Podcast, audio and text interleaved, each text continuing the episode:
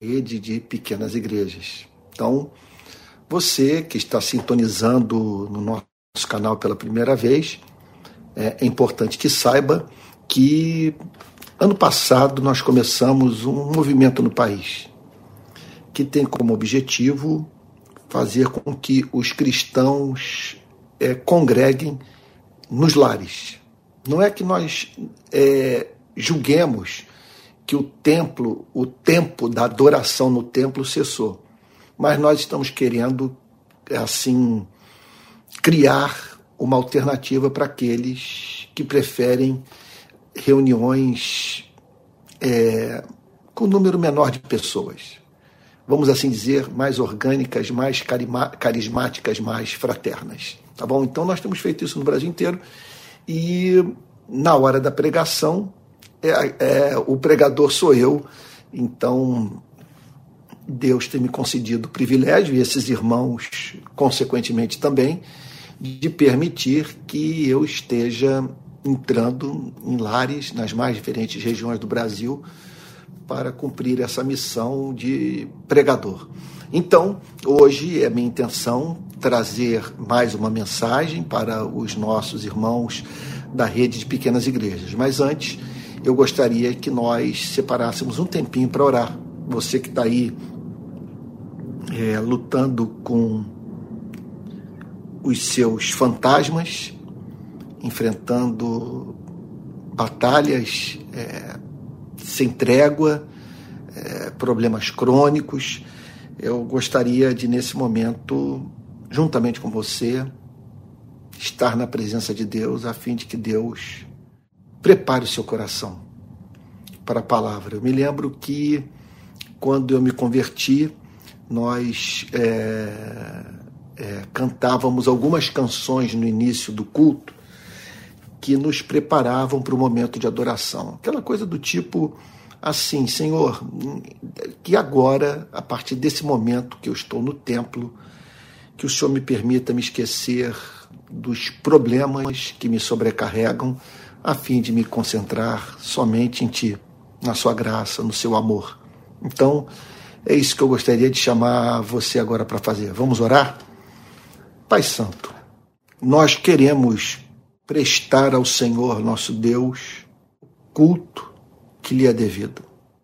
Senhor, nós o adoramos em razão da sua amabilidade. O que sabemos sobre o Senhor nosso Deus nos encanta. Senhor, só em pensar que no tempo e no espaço o Criador manifestou seu amor por nós, entregando seu único filho pela nossa redenção, Senhor, nós já somos tomados de encanto, de louvor, de adoração, Senhor, com vontade de dizer para o Senhor nosso Deus o que nunca fomos capazes de expressar. Nós pedimos nessa noite perdão pelos nossos pecados, por aquilo que há na nossa vida que é incompatível com o amor. Perdoa-nos pelo nosso egoísmo, Senhor.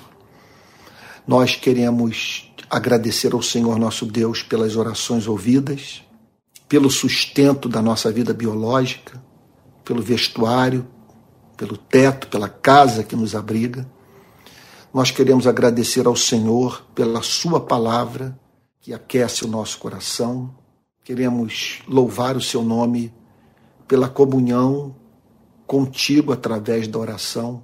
Senhor, não temos como mensurar o que esses momentos de adoração, de confissão, de ações de graças, de súplica representam para as nossas vidas, Senhor.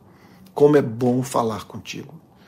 Senhor querido, nós estamos aqui agora reunidos para ouvir a tua voz. Fala conosco através da tua palavra. Consola os abatidos.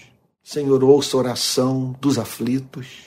Cura os enfermos. Remove a dor do corpo e da alma traz aquela palavra que reordena a vida mental do seu povo, Senhor, que faz com que as coisas fiquem em ordem, nos permitindo assim te servir, Senhor.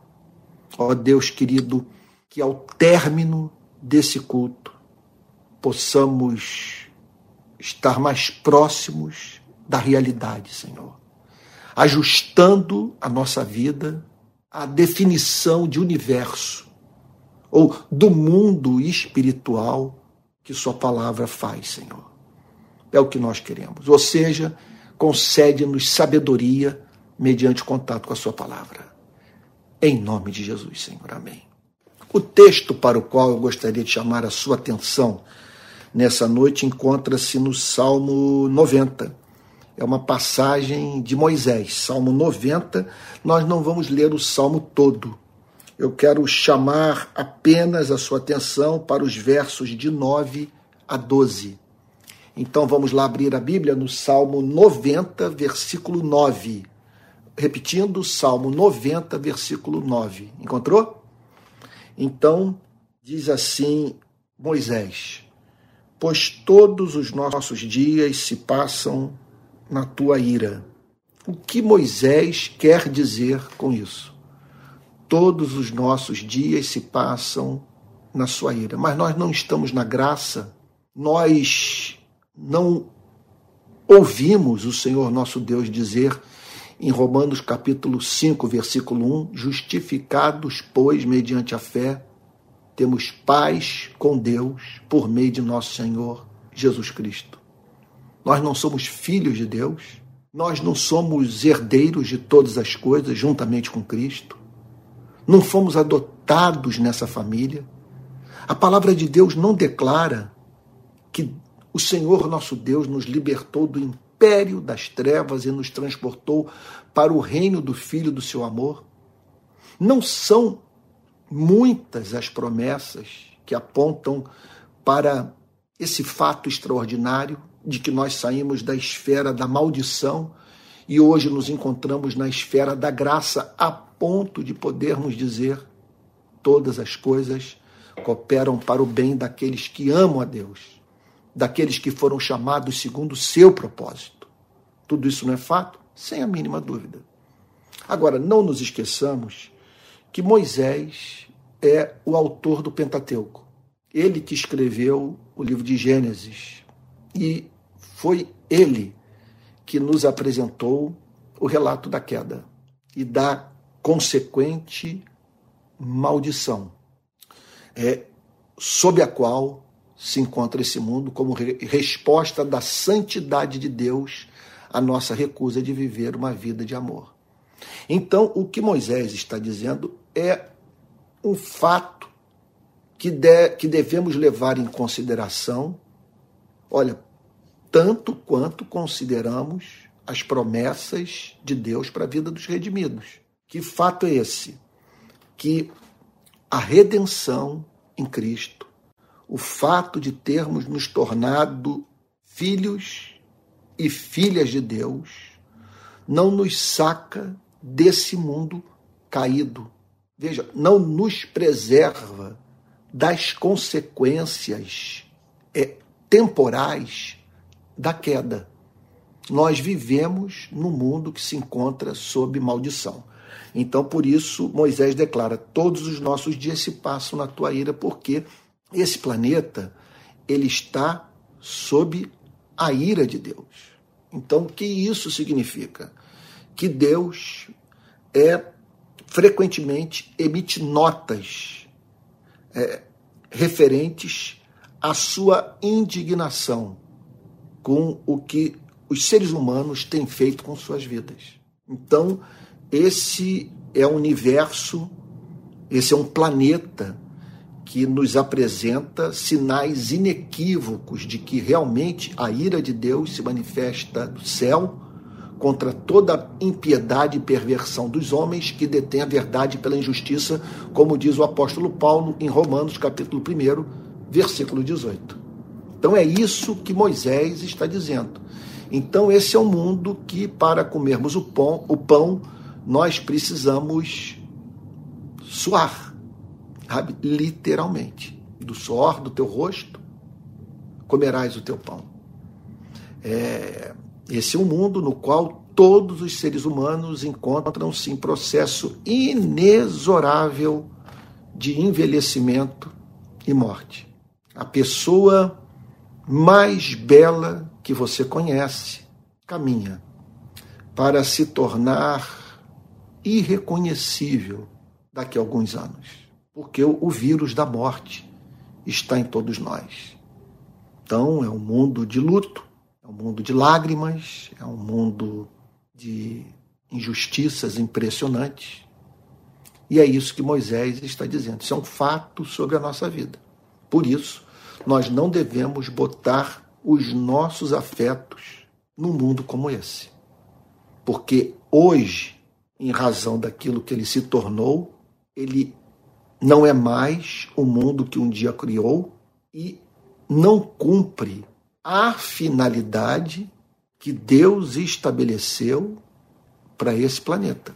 Ele não deve mais se constituir é, assim é, no lugar a ser visto como a nossa morada eterna.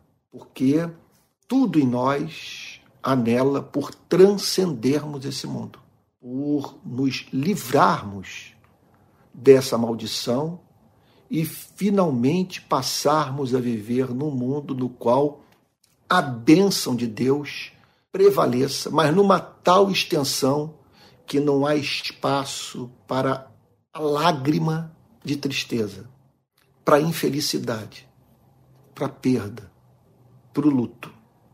Então é sobre isso que Moisés está falando. Acabam-se os nossos anos como um breve pensamento. Essa é uma das consequências da queda. Uma das manifestações do justo juízo de Deus, o fato de nós durarmos pouco. Acabam-se os nossos anos, os nossos anos têm fim. Mas veja, não é que apenas eles têm fim, eles passam como um breve pensamento. Então, você está lendo um livro, de repente a leitura do livro sugere alguma coisa, algum fato, alguma ideia, sabe, algum pensamento à sua mente. E aí então você volta a se concentrar é, na leitura do que estava lendo. Então, o que Moisés está dizendo é o seguinte: é, a isso nós podemos comparar a existência do homem e da mulher. Um breve pensamento, o que significa, portanto, que nós duramos pouco. E que se duramos pouco, nós devemos, nesse mundo caído, levar esse fato em consideração a fim de regularmos a nossa existência a partir da compreensão dessa verdade. Então, duas informações iniciais nos são passadas pelo verso 9. A primeira delas é que esse mundo encontra-se sob a ira de Deus. E nós, e os anos, os, os poucos anos de vida, seus e meus, nesse planeta, são passados é, num planeta que se encontra sob a justa indignação de Deus. Agora, não é que as coisas apenas sejam difíceis, elas são difíceis para seres humanos é, de vida impressionantemente frágil. Ou seja, homens e mulheres, conforme eu, eu, eu tenho dito a exaustão há muitos anos, sujeitos a uma vida dura, curta, incerta. No verso 10, Moisés prossegue na exposição do seu pensamento, dizendo o seguinte: Os dias da nossa vida sobem a 70. Ele agora então trata de traduzir em termos absolutos o que significa essa brevidade de vida. Essa vida que pode ser comparada a um breve pensamento. Então, os dias da nossa vida sobem a 70 anos. 70 anos, portanto, sabe, quando comparado. É, olha, vamos pensar apenas em termos da história do mundo ocidental. Sabe? São um breve pensamento. Então, 70 anos. Os dias da nossa vida sobem a 70 anos. Esse é um fato. Agora, ou em havendo vigor, o que não é certo para todos os seres humanos. Hoje eu tomei conhecimento numa matéria do jornal Globo de uma jornalista que, com 45 anos, contraiu Parkinson. Então, essa experiência do vigor não é a experiência de todos os seres humanos. Muitos chegam na velhice tendo que lidar com, a, com limitações físicas severas. Agora, acontece, num caso ou outro, das pessoas chegarem aos 80 anos com vigor, com autonomia de vida. Agora, neste caso, no caso destes, que chegaram com vigor aos 80, aos 80 anos, o melhor desse tempo, diz Moisés, é canseira, enfado sob um aspecto é. É claro que há promessas para a velhice dos servos e das servas de Deus. A Bíblia fala que bendito o homem que confia no Senhor, cuja esperança é o Senhor, porque ele é como a árvore plantada junto às águas, é o que diz o profeta Jeremias, que estende suas raízes para o ribeiro e não receia quando vem o calor. Mas a sua folha fica verde e no ano de sequidão não se perturba, nem deixa de dar fruto. Então a Bíblia tem muitas promessas, promessas extraordinárias para a vida do crente até o seu último segundo de existência. Agora, isso não invalida o fato de que a velhice tem é, as suas canseiras e os seus enfados que ela faz, portanto, com que morramos para algumas coisas e, consequentemente, vejamos algumas coisas mortas para nós. Isso em razão do fato de que essa nossa interação com os prazeres, os prazeres temporais, acaba sofrendo severa limitação em razão do processo de envelhecimento dos nossos corpos. E dificilmente alguém chega nessa fase da vida sem ter que enfrentar é, alguns problemas de saúde. Agora, veja, é, é, o que é democrático, amplamente democrático, sabe? o que eu estou querendo dizer é que o que atinge a vida de todos é esse elemento de canseira e de enfado, de alguns momentos em que você se sente cansado e, e, experimenta um certo enfado de ter que lidar com lutas que não cessam, que são inerentes a essa fase da nossa vida, que tem como característica a perda do vigor físico. Então, Moisés prossegue dizendo: Neste caso, o melhor deles é câncer enfado, porque tudo passa rapidamente e nós voamos. Isso causava perplexidade a Moisés. Observe, portanto, é como que esses personagens do Antigo Testamento, poderíamos dizer da Bíblia como todo, estão distantes dessa visão ingênua, estereotipada, de que os personagens das Sagradas Escrituras, e às vezes nós mesmos somos incluídos dentro desse ponto de vista, são pessoas alienadas que não pensam na vida. São pessoas que não fazem perguntas à sua existência e que é, aceitam a que eles consideram suposta verdade religiosa sem muito raciocinar. Aqui nós estamos diante de um homem que mantinha os seus olhos abertos em relação à vida. Um homem que usava o cérebro. Um homem que observava as mudanças que ocorriam no seu próprio corpo e as mudanças que ocorriam nos corpos de pessoas com as quais ele se relacionava. Ele olhava para tudo isso e dizia o seguinte: a nossa vida passa como um breve pensamento. Tudo passa rapidamente e nós voamos. Isso são fatos. E que, que e, e o que Moisés faz nessa passagem é nos chamar a atenção para a seguinte verdade: que sendo verdades inquestionáveis, que a nossa vida se passa num mundo caído e que a nossa existência é, pode ser comparada a um breve pensamento, quer dizer, sendo tudo isso fato, verdades inquestionáveis, o que Moisés tem a dizer é o seguinte: que a nós nos cabe levar em consideração ambas as verdades a fim de nos a, a fim de ajustarmos a nossa vida à realidade. Então Moisés prossegue declarando: Quem conhece o poder da tua ira? O que ele tem a dizer com isso? O que Moisés declara é que, embora vivamos num mundo caído, onde há sinais inequívocos da indignação divina, e não poderia ser diferente, como que Deus poderia é, permitir que esse planeta continuasse um jardim do Éden, sabe? É, tendo você e eu é, é, e toda a humanidade nos tornado o que nos tornamos.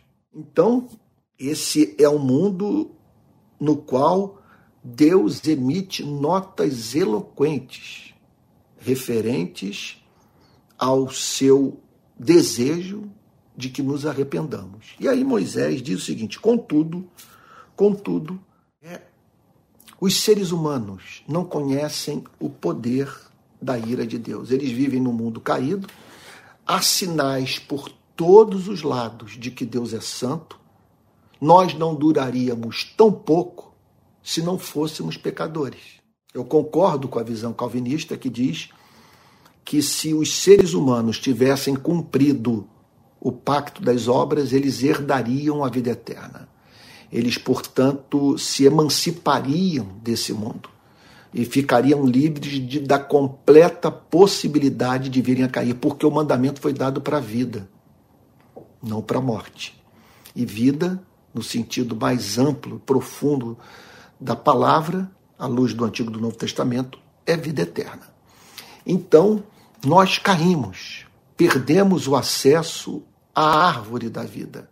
E repito, há sinais por, em, em todos os cantos do planeta de que Deus está entristecido conosco, que a natureza participa dessa tristeza.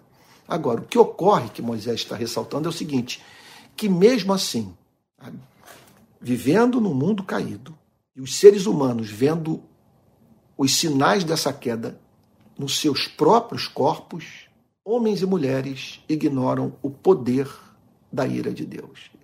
Quer dizer, duram pouco, e vivem no mundo amaldiçoado. E não param para pensar por que a vida é assim. Por que a nossa existência é dura, curta, incerta? E a isso levou Moisés a formular essa pergunta: Quem conhece o poder da sua ira? Quem tem o pleno entendimento do que Deus pode fazer com a vida de um homem e de uma mulher até mesmo de uma sociedade inteira, que Deus pode fazer com a vida dos seres humanos quando esses recusam-se a viver uma vida de amor. Quando esses resistem à vontade de Deus, quando esses recusam-se a reproduzir em sua vida o caráter de Deus.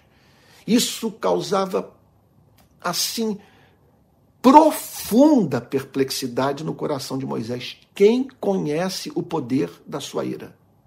Quem tem ideia do que pode acontecer com a vida de um ser humano quando Deus decide manifestar nele a sua justa indignação? O que ocorre quando Deus, por motivos santos, justos, e por que não dizer sábios, é movido a empregar o seu poder a fim de coibir a prática da maldade ou impedir que um ser humano leve a cabo os seus intentos malignos. O que, o que Moisés está dizendo é o seguinte: é que é, é que é impressionante saber que, apesar da vida emitir notas, repito, referentes ao justo juízo de Deus, à santidade de Deus, ao fato de que esse Deus faz oposição ao mal, os seres humanos não considerarem a verdade amplamente presente nas Sagradas Escrituras, que Deus é santo, santo, santo. Eles não interpretam os fatos da vida. Eles veem a odisseia humana, o sofrimento humano, a finitude da vida e não param para pensar na possibilidade de que tudo isso não se deve a causas exclusivamente naturais, que são consequências é, do pecado humano, da recusa. Veja só, não vamos banalizar a palavra pecado. Pecado na Bíblia é a recusa dos seres humanos a viver uma vida de amor. Deus não pode, simplesmente Deus não pode abençoar pessoas que se recusam a amar. Então Moisés levanta essa questão. Quem conhece o poder da tua ira e a tua cólera segundo o temor que te é devido? Ou seja, quem ajusta a sua vida à sua santidade, divina? Quem realmente, no seu dia a dia, nas decisões que toma, considera a santidade de Deus? Na verdade, nós poderíamos é, é, é, formular a pergunta: quem compreende que o princípio da sabedoria é o temor do Senhor? O que Moisés está declarando é o seguinte: é, é, nós estamos diante de fatos que apontam para as seguintes verdades: esse mundo é um mundo caído. Ele foi amaldiçoado por Deus em razão da maldade humana. E os seres humanos provam dessa maldição em seus próprios corpos. Suas vidas passam como um breve pensamento. Tudo isso significa que Deus está indignado. Tudo isso significa que terrível coisa é cair nas mãos do Deus vivo. Tudo isso significa que ele não pode, em hipótese alguma, ser visto apenas como um Deus de amor. Que ao lado do atributo do amor, nós devemos manter firme diante dos nossos olhos o atributo da sua justiça. Esse Deus que, em razão do apego que tem ao seu nome, ao seu caráter, faz oposição ao mal, tornando a todos evidente o fato de que ele abomina o pecado. Então, aqui está Moisés dizendo: essa é a primeira coisa que os seres humanos deveriam levar em consideração diante da manifestação do justo juízo de Deus nesse planeta. Que Deus deve ser respeitado que ao tomarmos decisões em nossas vidas, nós devemos pensar na possibilidade de Deus ser forçado a nos julgar. Aí eu pergunto a você: eu me tornei neurótico? Eu enlouqueci? Eu perdi de vista o Pai de amor que nos foi revelado por Cristo? Mas de modo algum. Não pode ser diferente. Nós temos que viver, veja só, levando em consideração a verdade de que esse mundo emite sinais eloquentes da oposição de Deus ao mal. E que por isso o Deus que existe deve ser respeitado por você e por mim. Então ele pergunta: quem conhece o poder da tua ira e a tua cólera segundo o temor que te é devido? O que ele está dizendo é o seguinte: que a nossa resposta à vida deveria ser o temor do Senhor, que não, que não deve ser visto por nós como um comportamento neurótico caracterizado por uma relação com um Deus transformado pela teologia em diabo. Eu iria até mais longe em dizer o seguinte: que até mesmo a consideração da verdade bíblica de que ele é um Deus de amor deveria nos levar a temer o seu nome. Porque se ele é um Deus de amor, ele haverá de nos disciplinar por amor.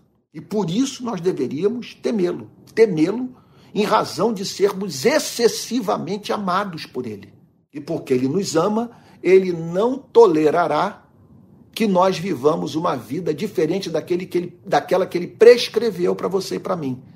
Ou seja, que deixemos de reproduzir o seu caráter na história.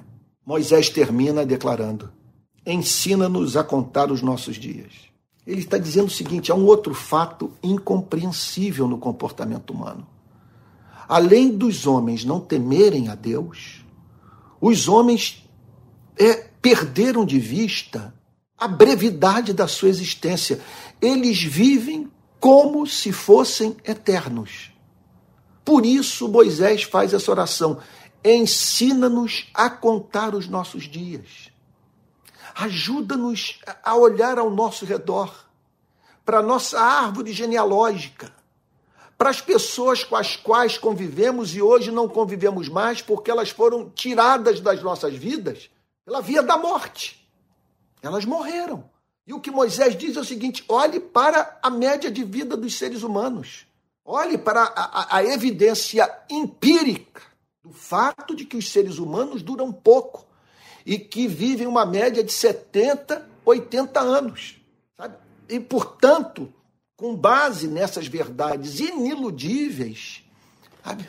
É, é, é, aprendam a levar em consideração esses fatos. Calma aí, eu estou sendo redundante. Com base nessas verdades iniludíveis, veja, ajustem suas vidas. Vivam como quem sabe que não tem vida biológica eterna, que dura pouco e que a qualquer momento pode ver a sua vida chegar ao fim. Então, Moisés diz o seguinte: ensina-nos a contar os nossos dias.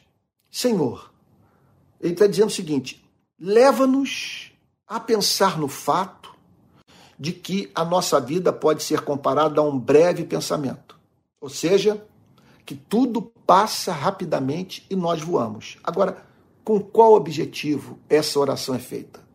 Porque nós devemos aprender a contar os nossos dias. Porque veja só, se pararmos para contar os nossos dias, nós ficaremos chocados com o fato de que é, é, é, a nossa vida é impressionantemente curta. Agora, qual é o fruto de você aprender a contar os seus dias? Moisés diz o seguinte: para que alcancemos coração sábio. Ele está dizendo que nós só teremos um coração sábio, que é elemento essencial da sabedoria, é essa, essa atitude diante da vida, que leva o sábio a considerar a realidade e ajustar a sua vida à mesma. Por isso que a Bíblia é verdade, que ela descreve o universo, a vida, tal como a vida é. E o que o cristianismo faz é nos levar a ajustar a nossa vida à realidade. Então Moisés, nessa passagem, está pedindo a Deus sabedoria. Senhor, nos dê um coração sábio. Em que consiste a sabedoria? Na capacidade de nós ajustarmos as nossas vidas aos fatos de nós sabermos aplicar à nossa existência o conhecimento. Esse é o sábio. Então, ter um coração sábio significa você fugir do mundo da irrealidade, de uma ficção. Entre outras coisas, você decidir é manter distância de todo e qualquer romantismo. Ensina-nos a contar os nossos dias para que alcancemos coração sábio. Então, qual é a vantagem dessa sabedoria? De você poder caminhar com seus pés, veja, bem firmados no solo da realidade. De você levar em consideração nas decisões de vida que tem a tomar essas duas verdades, ou três verdades, que nos são apresentadas por essa sessão do Salmo 90.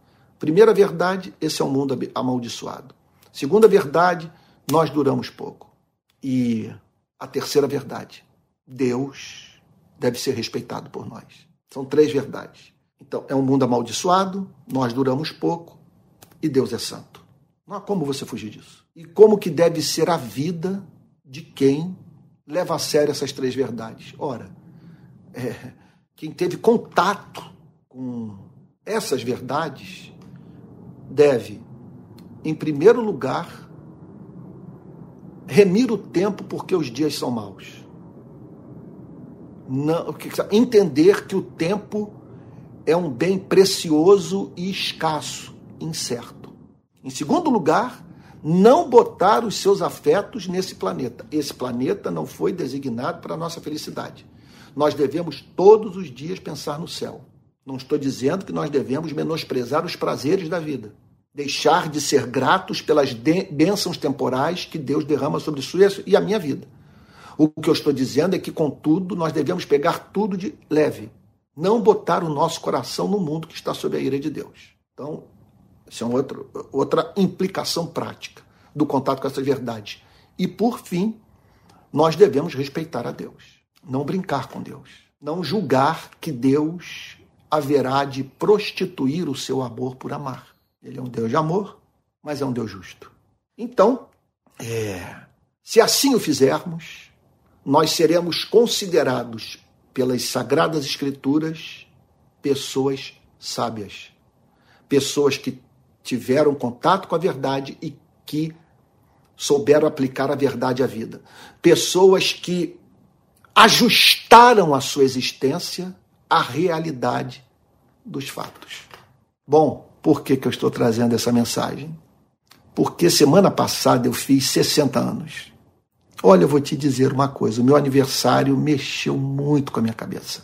Eu não tenho falado isso, nem tenho, tenho tido oportunidade de conversar com muitas pessoas mas a coisa mexeu muito comigo. É, então, só para você ter uma ideia, eu me sinto mais circunspecto.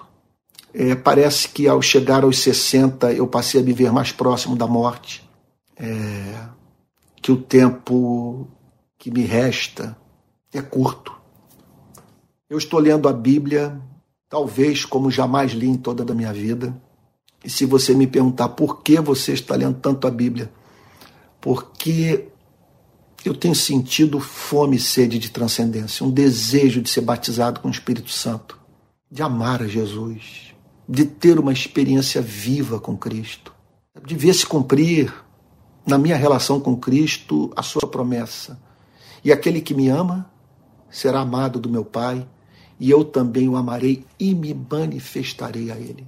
Eu queria provar dessa manifestação do Cristo ressurreto e me ver como Maria quedado aos seus pés, banhando-os com as minhas lágrimas de gratidão, de encanto por ele. Então, é, talvez você tenha minha idade, seja mais velho do que eu, e com certeza você sabe do que eu estou falando. Agora, é, feliz o jovem, aquele que está na casa dos 20, dos 30, dos 40, sabe? Quem chega na minha idade considera garotão ou garotona quem tem 40 anos. É, é, sabe? Quer dizer, são verdades empiricamente comprovadas. Estão aí. Todos podem vê-las. Então você que se considera jovem, sabe? Tome a decisão hoje de ajustar a sua existência a, esse, a essas três verdades a fim de que você obtenha coração sábio. Esse mundo está amaldiçoado, você dura pouco e Deus é santo. Por isso nós não podemos botar os nossos afetos nesse mundo. Por isso nós devemos viver intensamente, fugindo de todo desperdício de tempo. E por fim, por isso nas nossas escolhas, no que falamos, no que fazemos ou deixamos de fazer, devemos levar em consideração a santidade de Deus. Somente assim nós teremos um coração sábio. É, vamos orar? Eu, graças a Deus, é, desde os meus 20 anos, eu vivo com Cristo. Ah, agora, o que eu sinto hoje é a sabedoria de Deus no processo de envelhecimento dos nossos corpos. É como que isso é um remédio para a nossa vaidade. Como isso nos humilha, e eu que sempre tive muita força animal, muita força física, muita disposição, muita saúde. É, então, hoje, lidar com esses sinais da passagem do tempo é uma coisa humilhante, mas que está me fazendo um bem profundo, porque está me levando a priorizar Jesus em minha vida e aquilo que é essencial. E louvado seja o seu nome que bastaram os cabelos brancos para me ensinarem essas verdades, porque alguns só aprendem no leito de morte. Mas não precisa ser assim, pois, como diz a Bíblia, não sejais como o cavalo ou a mula sem entendimento, os quais apenas com freios e cabrestos são dominados. Não precisa ser assim. Vamos orar agora pedindo para que Deus internalize essas verdades em nossa vida. Pai Santo nós queremos expressar a Ti o nosso temor de acordarmos amanhã cedo e nos esquecermos do Salmo 90. Nós pedimos a Ti que as verdades que descobrimos hoje, Senhor, desçam da mente para o coração e se tornem poderosas para conduzirem as nossas vidas nesse tempo que nos resta. Ensina-nos a contar os nossos dias para que alcancemos coração sábio. Ensina-nos a respeitar o nosso Deus. Ensina-nos, Senhor, a guardar a vida eterna e nos, e nos vermos como peregrinos nesse mundo amaldiçoado. Estamos realmente atravessando um, ser, um deserto de serpentes abrasadoras. E nós queremos te dizer, nosso Deus e nosso Pai, que aguardamos o Jordão, a sua travessia e a posse da terra da promessa. Senhor, louvamos o teu nome por termos esperança. Louvamos o teu nome porque, que, porque ainda que o nosso homem exterior se corrompa, o nosso homem interior se renova dia após dia, pois uma coisa é verdadeira, Senhor embora estejamos sujeitos ao processo de envelhecimento físico, a tua graça nos renova, tornando-nos dia após dia mais parecidos com Cristo e, por que não dizer, menos caducos, Senhor. Louvado e exaltado seja o teu nome, Senhor. Nós o bendizemos pelo Evangelho, pelo conhecimento de Cristo. Senhor, nós nos agarramos ao nosso Salvador porque sabemos, Senhor, que Ele tem as palavras de vida eterna e somente Ele para reordenar a nossa vida mental e oferecer fundamento, Senhor, para a nossa saúde física, espiritual, Senhor, a nossa saúde psicológica. Em nome de Jesus, Senhor. Assim nós oramos. Amém. Olha, espero que Deus tenha abençoado muito, mas muito sua vida com a leitura desse salmo. Nós estamos encerrando o culto. Quero convidá-lo a contribuir com a rede de pequenas igrejas. Esses recursos aparecendo nos permitirão contratar pessoas e pagar já o que está em curso. Porque já temos pessoas trabalhando que estão precisando ser sustentadas por nós. E eu também já estou numa fase da minha vida que eu não. Ano que vem eu não terei mais nenhuma instituição me sustentando é, então, é, eu estou há poucos meses, de, de, eu estou aqui assim, mais ou menos um ano e meio de ter que buscar um outro sustento. Então, a rede de pequenas igrejas é isso. Ela, ela tem seus sonhos e para que eles sejam realizados, nós precisamos de seres humanos. E entre eles, pessoas é, consagradas inteiramente a obra do Evangelho. Tá bom? Então, se você quiser nos ajudar financeiramente, aqui vai o número do, do Pix provisório.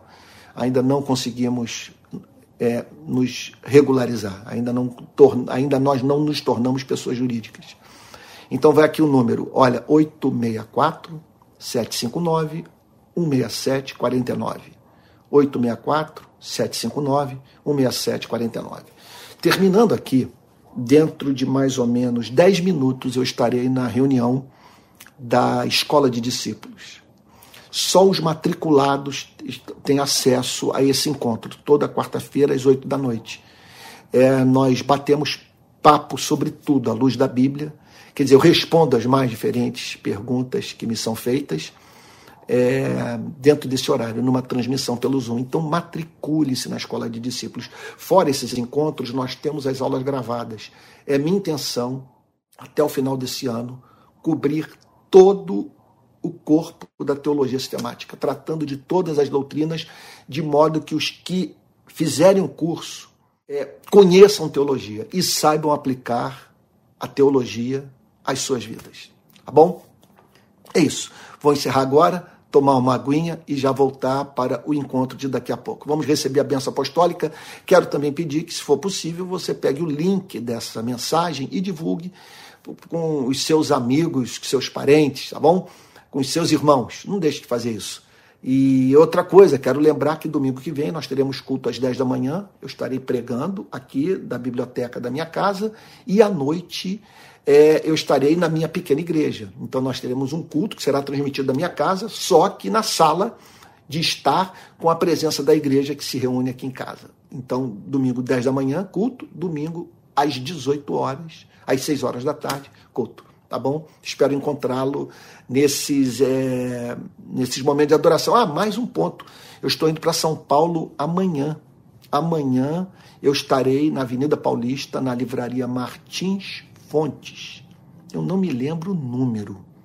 Eu acho que é 506, mas dá uma checada. Uma, livraria Martins Fontes, Avenida Paulista, 8 horas da noite, eu acho. Bom, dá uma olhada aí que está nas redes sociais. Amanhã é o lançamento do meu comentário sobre a carta de Paulo aos Filipenses lá em São Paulo, tá bom? Então vou estar por lá e haverá um encontro com, no sábado com o pessoal da rede de pequenas igrejas que mora em São Paulo. É isso aí, tá bom? Vamos receber a benção apostólica. Senhor, nós te agradecemos pela riqueza da Sua palavra e pelo valor daquilo que nos foi ensinado hoje. Realmente, lâmpada para os nossos pés é a Bíblia e luz para o nosso caminho. E que a graça do nosso Senhor e Salvador Jesus Cristo, o amor de Deus o Pai e a comunhão do Espírito Santo sejam com cada um de vocês desde agora e para todo sempre. Amém. Fique com Jesus, uma boa noite.